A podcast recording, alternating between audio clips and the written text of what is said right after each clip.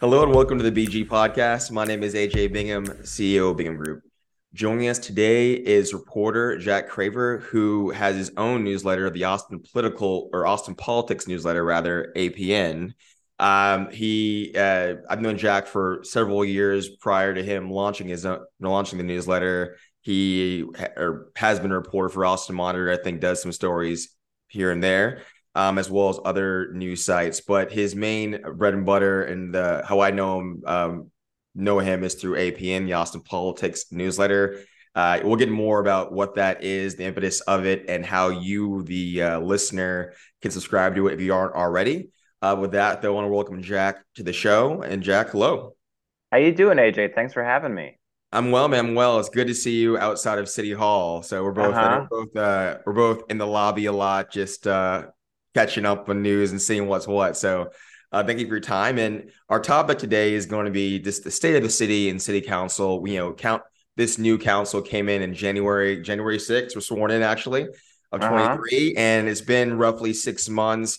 A lot has happened as you wrote about, and I think a lot of the public knows um, about as well. But I wanted to spend time with you talking about just just observations we've seen this first six months based on you know and how that compares to prior councils. And based on again on what we've seen in this current last six months what can we you think we can expect going into the next uh, two quarters leading into 24 sure. So a lot has happened. Uh, there's we can break it down into a few different um, sort of themes. Uh, the one of the biggest things that's happened is we have a new city manager. We have an interim city manager, and you know that that happened because you know city council voted well nearly unanimously to fire the old guy Spencer Cronk mm-hmm. and replace him with this interim city manager Jesus Garza. And what's so notable about that is that Garza is a Watson guy. I mean, why? Well, Kirk Watson that too, and, and well, I think for just for folks who aren't right right. Around politics in austin a lot right? Just just even explaining to like he's a watson guy but what does that mean in the context of our current mayor watson and just the history of the city? Sure sure. So jesus garza was city manager back in the 90s and early 2000s his um his last stint coincided with kirk watson's last uh mayor you know when when when watson was mayor and uh, the two were were great pals during that time. Uh, Garza was known to be a big fan of Watson, credited him with doing a lot for the city, and then um, you know Watson went on and did did other stuff, served in the state senate, and Garza also went on and was the you know worked in the healthcare sector, was the CEO of Seton Healthcare for a long time, uh, from which he retired a few years ago. But he stayed very active in in Austin the Austin civic scene.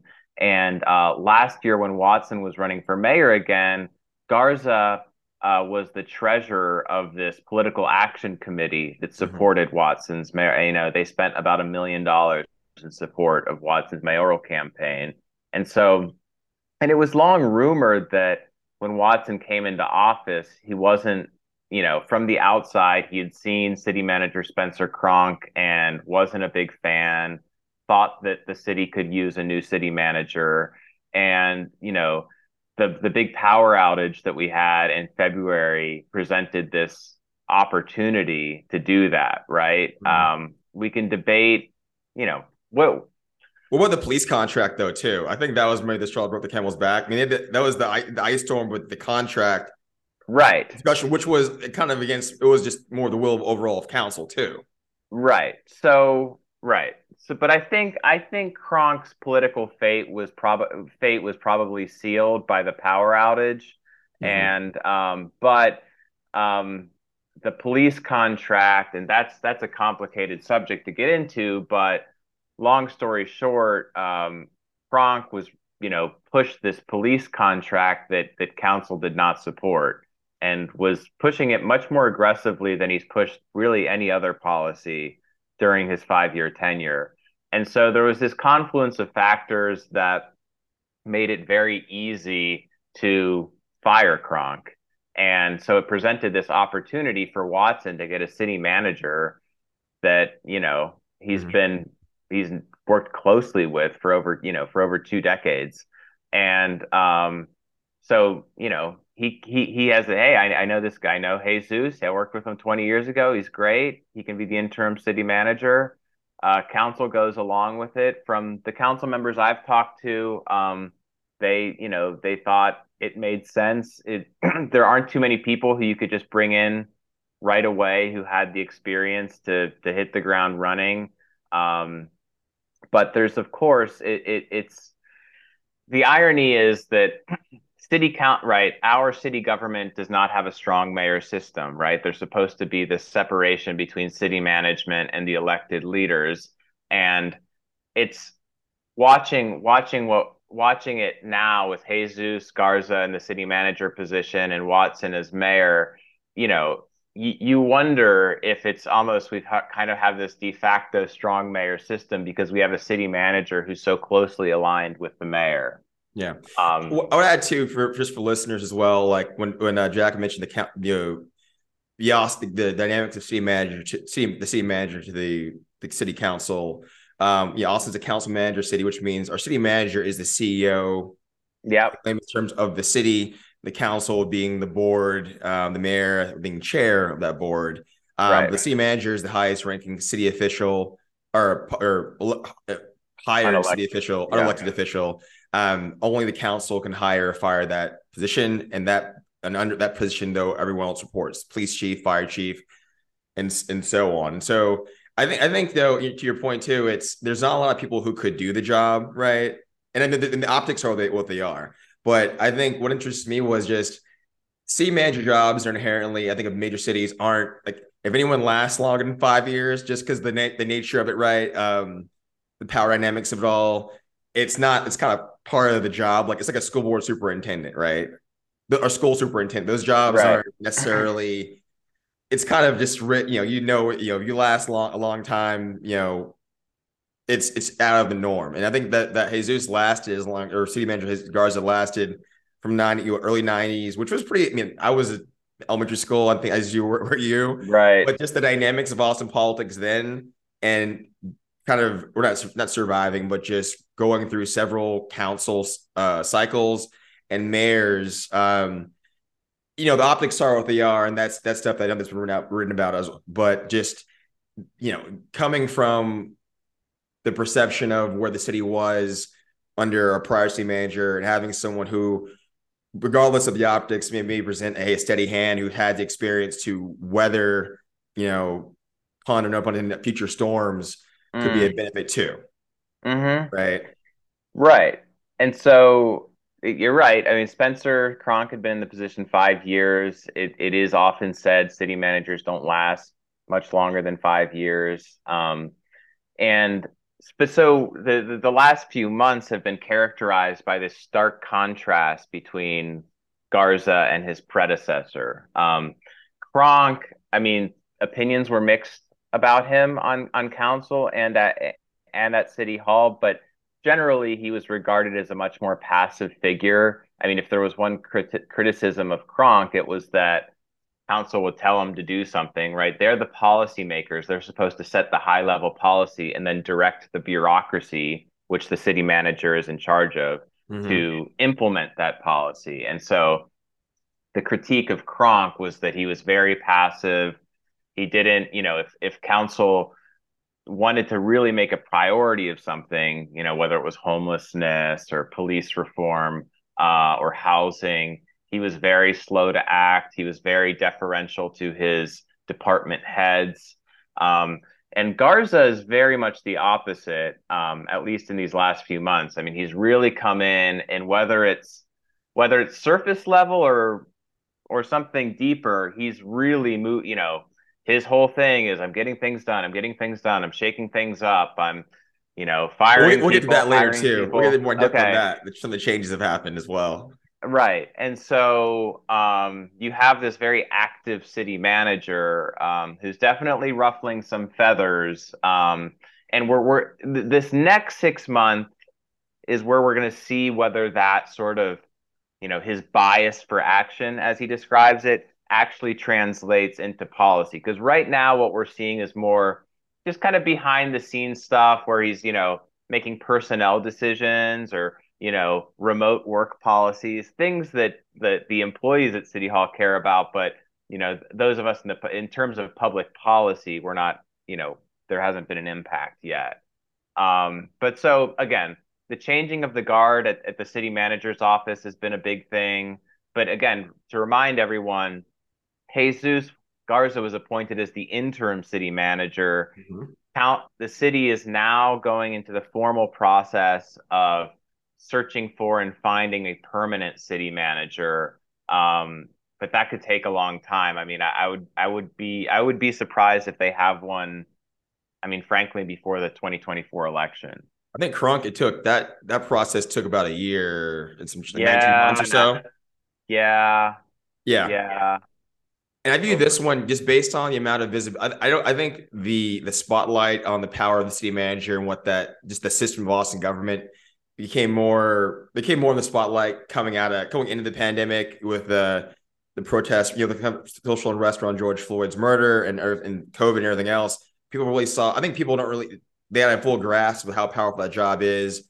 You know, the calls to uh, fire then uh, APD or Police Chief Manley and then see Manager Cronk's refusal to do so. Um, that reason, you see it's happening at the school at the or Austin ISD. You know, they're doing a superintendent search, and I know it's come up.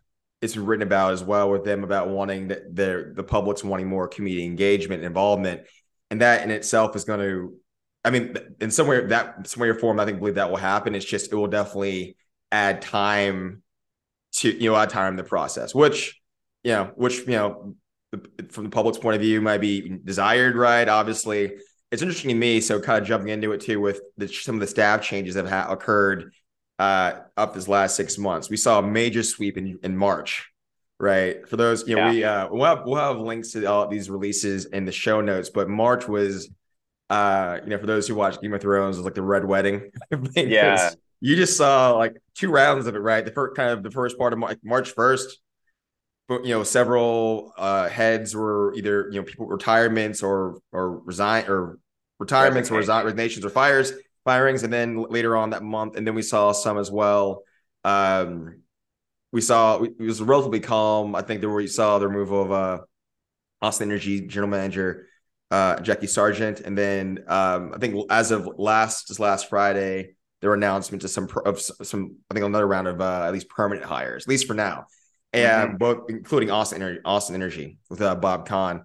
It's interesting to me, and love your take on this, Jack. Like because I mean, ultimately, right from my view, just from a organizational view, until a, C, a permanent CEO was in there, like if I was looking to you know come in and be a head of a department, you know, wherever else you want to, you know, who am I ultimately going to be reporting to, right? And this, I think, this is a valid observation. We have current, you know, I think there's there's a degree of permanence now, but I just I wonder what that, you know, at some point we'll have this new city manager, and where the dynamics will be in terms of what's been in place now, and that per, you know, and it really depends on what person's coming from, what city they're coming from, their background, you know, their perspective, the kind of council they dealt with or not dealt with, worked with, and so on. What, what's your take on that? Right. So Gar, I mean, the big theme with Garza's moves is that he's bringing back a lot of old friends from the good old days of the, the, the late 90s, people he's known from the city or people from his Seton um, healthcare days, and appointing them, you know, to to to roles that they're they're generally familiar with. So he, you know, the he replaced the head of the airport with somebody who was the previous head of the airport, you know, years ago. Um, same thing with uh, the the he put somebody in charge of public safety, right? Someone who the police and fire and EMS chiefs report to, uh, who was a former deputy police chief back in the 90s. Um, uh, he brought back an Austin Energy and ERCOT veteran, Bob Kahn, to run Austin Energy. Um, he you know he hired this new spokesperson in this sort of vague communications role this lady who's worked with him prop you know for two decades at the who worked she was the head of uh, the city communications back in the 90s you know mm-hmm. um, so that's that's the recurring theme um, and again like garza are these people sort of supposed to be in it just sort of in an interim roles you know they're rolling up their sleeves to, to help out for a little bit or Are they going to be permanent? And then more importantly too some of these department he's some of this restructuring of the bureaucracy that he's done he's been merging departments and splitting up departments for instance he merged the transportation department with the public works department and the corridor office mm-hmm. now again from the outside that that makes sense like in the, they're thematically very similar um but uh you know and and but he also split up the planning department from the housing department. Um, he made some other moves that that I can't remember right now. And again, do these work? You know, the, there's certainly a certain there's a certain amount of skepticism among city employees about why this is happening. Is is are these is he just making these moves to say that he's getting things done, or is there really some is there a plan uh, behind these these mergers and splits, uh, and also is to what extent is this driven by um, sort of a sound management analysis, and to what extent is this driven by sort of personalities like so and so? You know, I'm friends mm-hmm. with so and so. They're tired of this part of their department. Okay, let's split that one up. Uh, yeah, I think you know one that I one uh, interesting dynamic with kind of I think that uh, surrounds all this too is that we have a you know Mayor Watson will be up for reelection in 20 in November 24. Yeah. Right. And so ultimately, if you know it's and he's I, I believe I would be I, have I've never talked about this, but I believe he's aware of this. Like any, any, all of these decisions, ultimately, he's going to have to own when it comes to his election, reelection. he's aware of that. Yeah. Right. I mean, I, I was he's a very astute politician, right? I, I believe so. So that being said, right, it's it's you know I you know it like if I was coming the folk the selections that have been made in America under City Manager Garza, it's understandable that people who you've worked well with for intramural to come in and do it versus having a process to find you just bringing your people like the government it, government isn't a business but in, you know certain operationally certain things are I think are, are similar and I'd probably do the same thing right well as long as they're qualified ultimately though all these, you know, the fact that you know this was this was this was Watson's pick. Our C manager guards, interim C manager guards was Watson's pick. Mm-hmm. And the cascade of that is, and you know, everything that happens occurs now. This is fully Watson's shot, Watson's show. In the sense of, even though C managers, you know, that the office is separate from council, the selection of that person from that, everything else flows. Is that fair? And from that, though, we come to so in terms of the I mean, ultimately, the barometer is going to be what the voters think about it, right? In this, in the campaigns that come up, I'm sure whoever ends up campaigning, we'll get to that too. Uh, some predictions on 24, um, but ultimately, all this is leading towards making the case either for or against the you know the, the, the mayor's uh, reelection campaign. Right, both yeah. the decision's been made, and I think you can look at. I, I in prior show I mentioned I I kind of I tagged it as well that the bias towards the action era because it's it's you know he can you know whether people don't like decisions or not he made decisions. And uh, you know i think this point is typically own owned up to or own them and weather them right? And for some folks who may like that decisiveness. Some folks may not. May more deliberation. We you know that, that we shall see in november right? So right. I think that watson knows that most austin voters do not appreciate the distinction between do, do not appreciate that the mayor does not have a lot of power in city government. Um, as we see, you know, people, voters, if they're unhappy with the city government for one reason or another, um, I think there's a good reason to believe they'll blame the mayor, even though our mayor, again, legally is just a glorified city council member. I mean, the mayor of Austin does not have any he does not have an administration uh, the way like the president or the governor does. Or Houston, have, Houston mayor. Right. He doesn't have a veto power. Um, he's just a city council member, really. Um, and now, granted, because there's such a close relationship between Garza and Watson, um, maybe it is more fair than than usual to um, view the, the the actions of the city bureaucracy as as the policies of the mayor. Maybe. Mm-hmm. You look um, at it um, more too as like it's soft power, right? So similar, you know, the governor of Texas by constitutionally doesn't have a lot of power. uh-huh. right? But it's the power of this the the power of uh personality the, and their the skill welding that soft part. What did you say? The bully pulpit. The bully pulpit, right? And you know that's where you know that that that crafting kind of power from a weak position or you know an inherently weak position. That's the political skill comes in, right? Mm-hmm. And I think you know we look you know just Watson comparatively, you know, to our, you know, Will Mayor Adler was mayor for eight for, for eight years, right? So that's what we compare it to. Will and Person compare it to in the modern 10-1 era we have now. Um, but they're different personalities, right? They're very. I mean, I think it's they're very. I mean, both they're both lawyers, very sharp individuals, but personalities are very different. Um, fully, I believe, right? And so I think the decision, some decisions made if Mayor, you know, if Mayor Adler was in would have been different than Mayor Watson's in, but I think it goes right to who they are and how they want to operate as leaders too. Mm-hmm. Right. Not taking it right or wrong, it's just they're different people. Yeah. I think as well, too, you know, for just taking a step further further back, you know, I, I think we we had so before before we had Spencer Cronk, there was an interim person. We had prior to that was uh, C manager Mark Ott. Mm-hmm. Right. And um, and I wasn't around. I, I I heard a little bit about him, but just I think his style probably was more in the vein of Spencer's or Spencer Cronk style. And so, but you know, it goes to just a, a major, you know, a lot of a lot of kind of we had a more more s- several past CEOs of the city, the manager of the city that weren't as direct potentially, right? And so there's that, you know, and the, and then also the kind of the the cultures that are built around that. So it's a kind of a shock too. You know, it could be a shock to the system with what we have now because he is, from what I was, told, very much the opposite.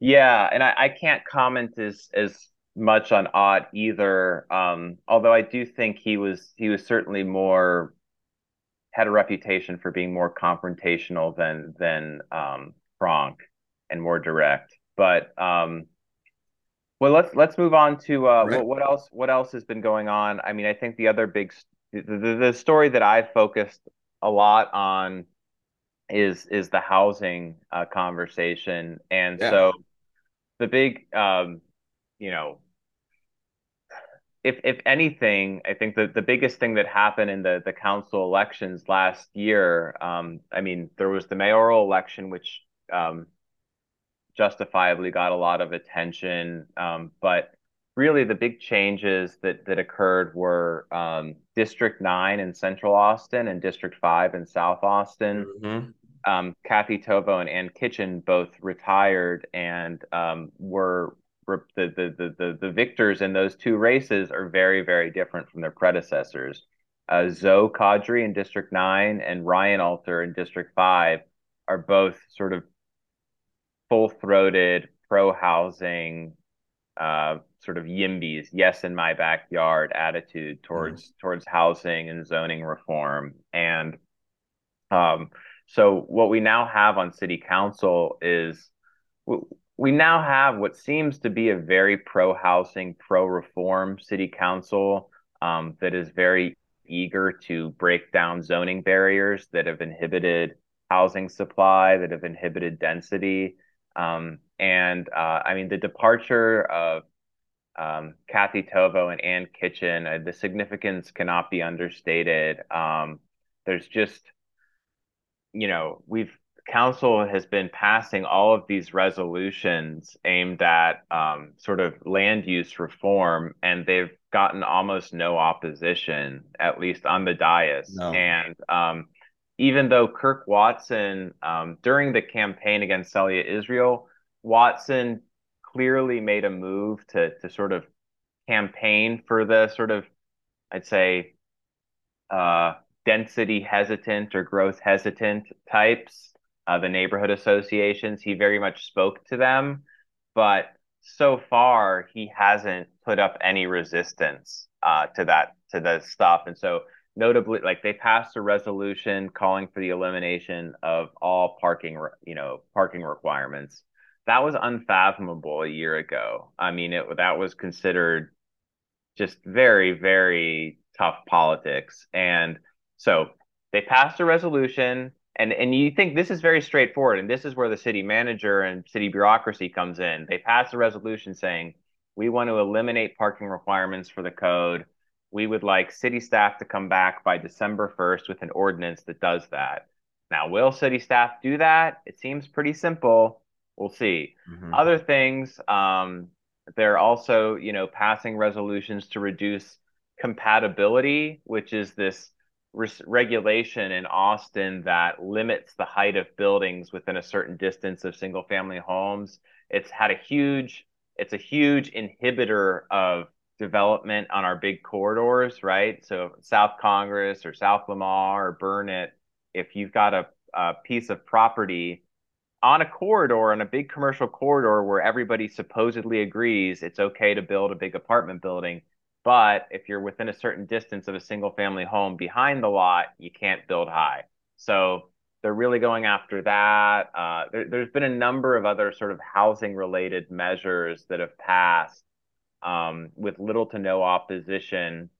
Um, so there seems to be a big opportunity for for land use reform, um, and that that's a big change. Yeah, one- I think you think. I mean, comprehensive land use reform uh, has been most far over, overdue. Our city has this, the land development code, uh, which guides how you know commercial residential buildings are built.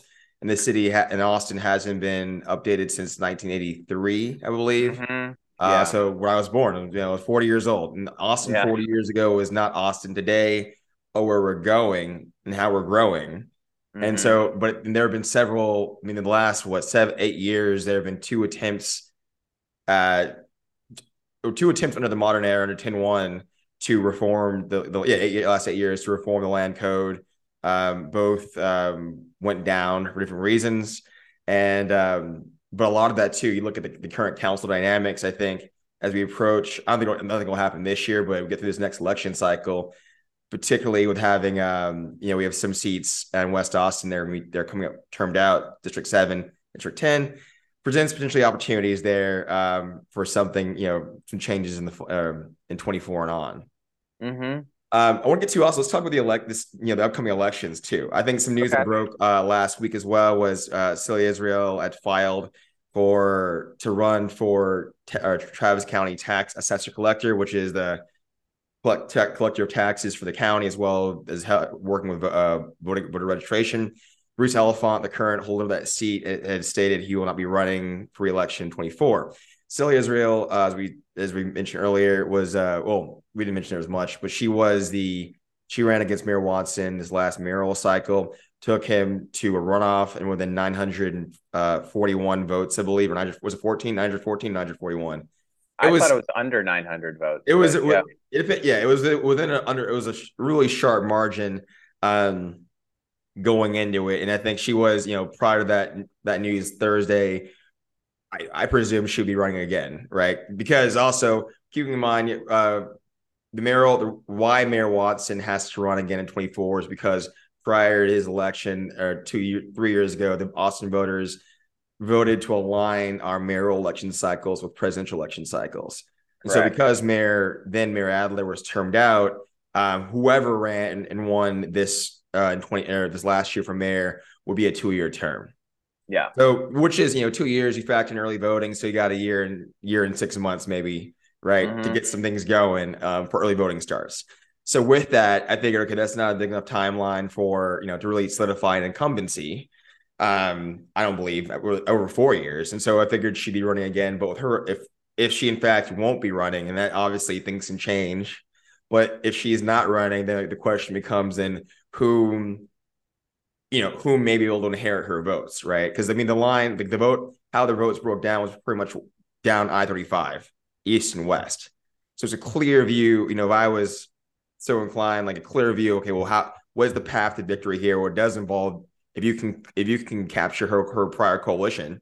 well, a, actually, it was no. Mopac was the was the more Mopac dividing line. Uh, Mopac, and then I mean Celia did really well in a lot of central Austin. I mean, um, Hyde Park too. Yeah, yeah. I mean, Watson really, really depended on west of Mopac. I mean, he, especially like Tarrytown, he just ran up huge margins. Um, and that's the thing; those people out there, they vote. You know, um, and uh, but I don't I don't know. I you know I think that there's a good chance Watson won't face um, a meaningful opponent next year. I think if he plays his cards right, there will not be a, a well funded um, opponent. Um, I think uh, you know I, I don't I don't know of anybody.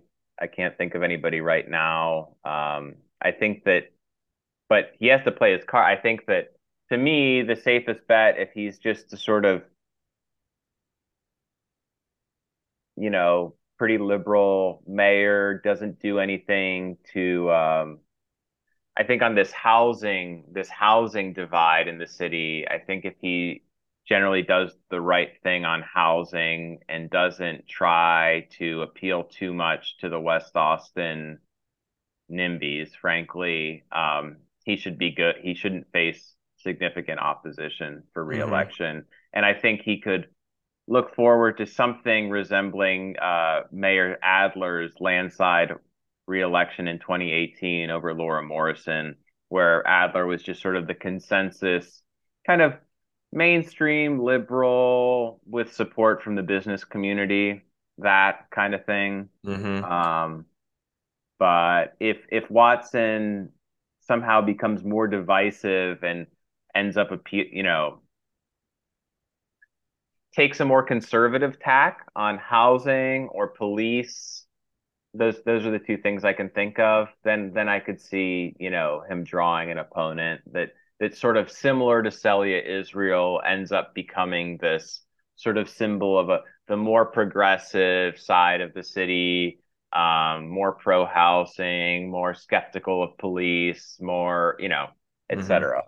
I think yeah, the one X factor too. One, I think one variable and Mayor Watson's favor is that you have for the time being, and you know, a city leadership executive team that is, I think, fairly aligned with his policies, mm-hmm. right? Which is so, thusly, you're the X factors. What could happen with city on the city staff side? I think are more more certain than in prior with prior mayors and prior city managers.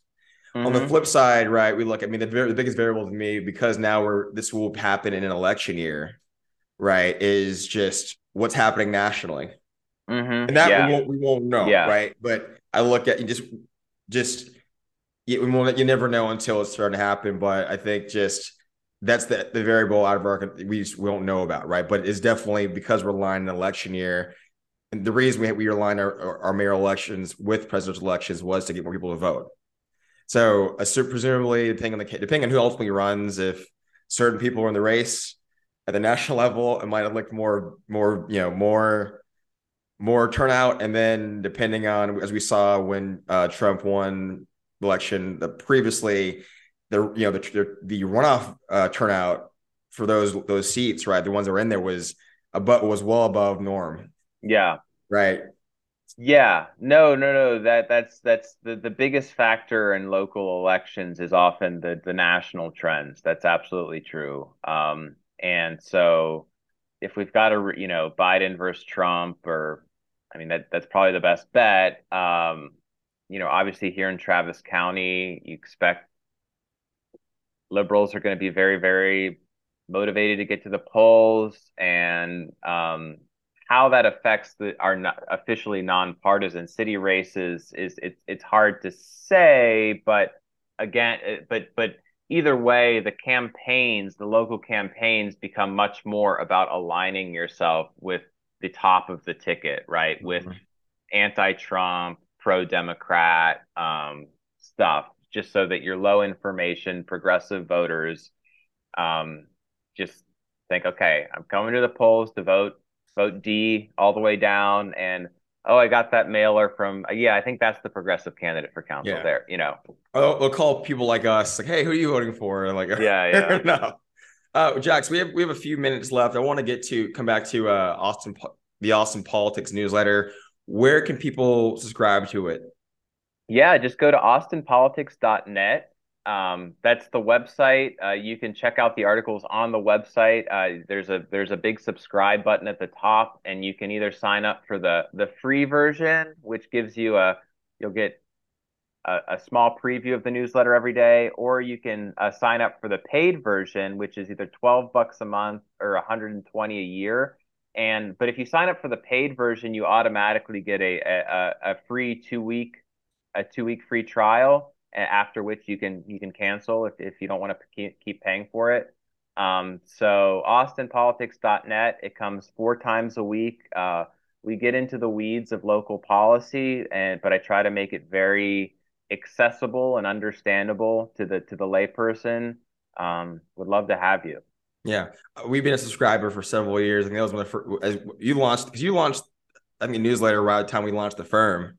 January of 2019. Okay, two years after, right? But uh, yeah. I remember us talking about it. But y'all, for those, uh, these this is what you know, Austin, the Austin Politics newsletters what the insiders read.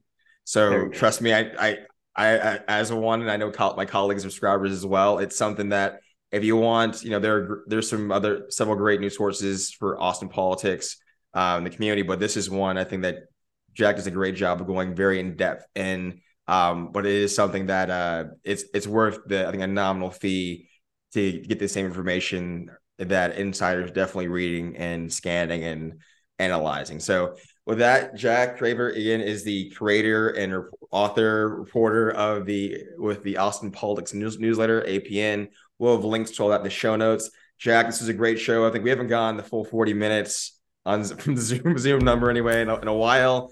Uh, love to have you back on. Maybe make this more regular. I think uh, you know we this was um time flew by. Thanks, AJ. I appreciate it. I've had a great time. Thank you for listening to the BG Podcast. If you enjoyed the show, please share with your colleagues. The BG Podcast is available on Apple Podcast, SoundCloud, and Spotify. The BG Podcast is a product of the Bingham Group LLC, an Austin-based lobbying firm serving businesses, nonprofits, and trade associations at the municipal and state level.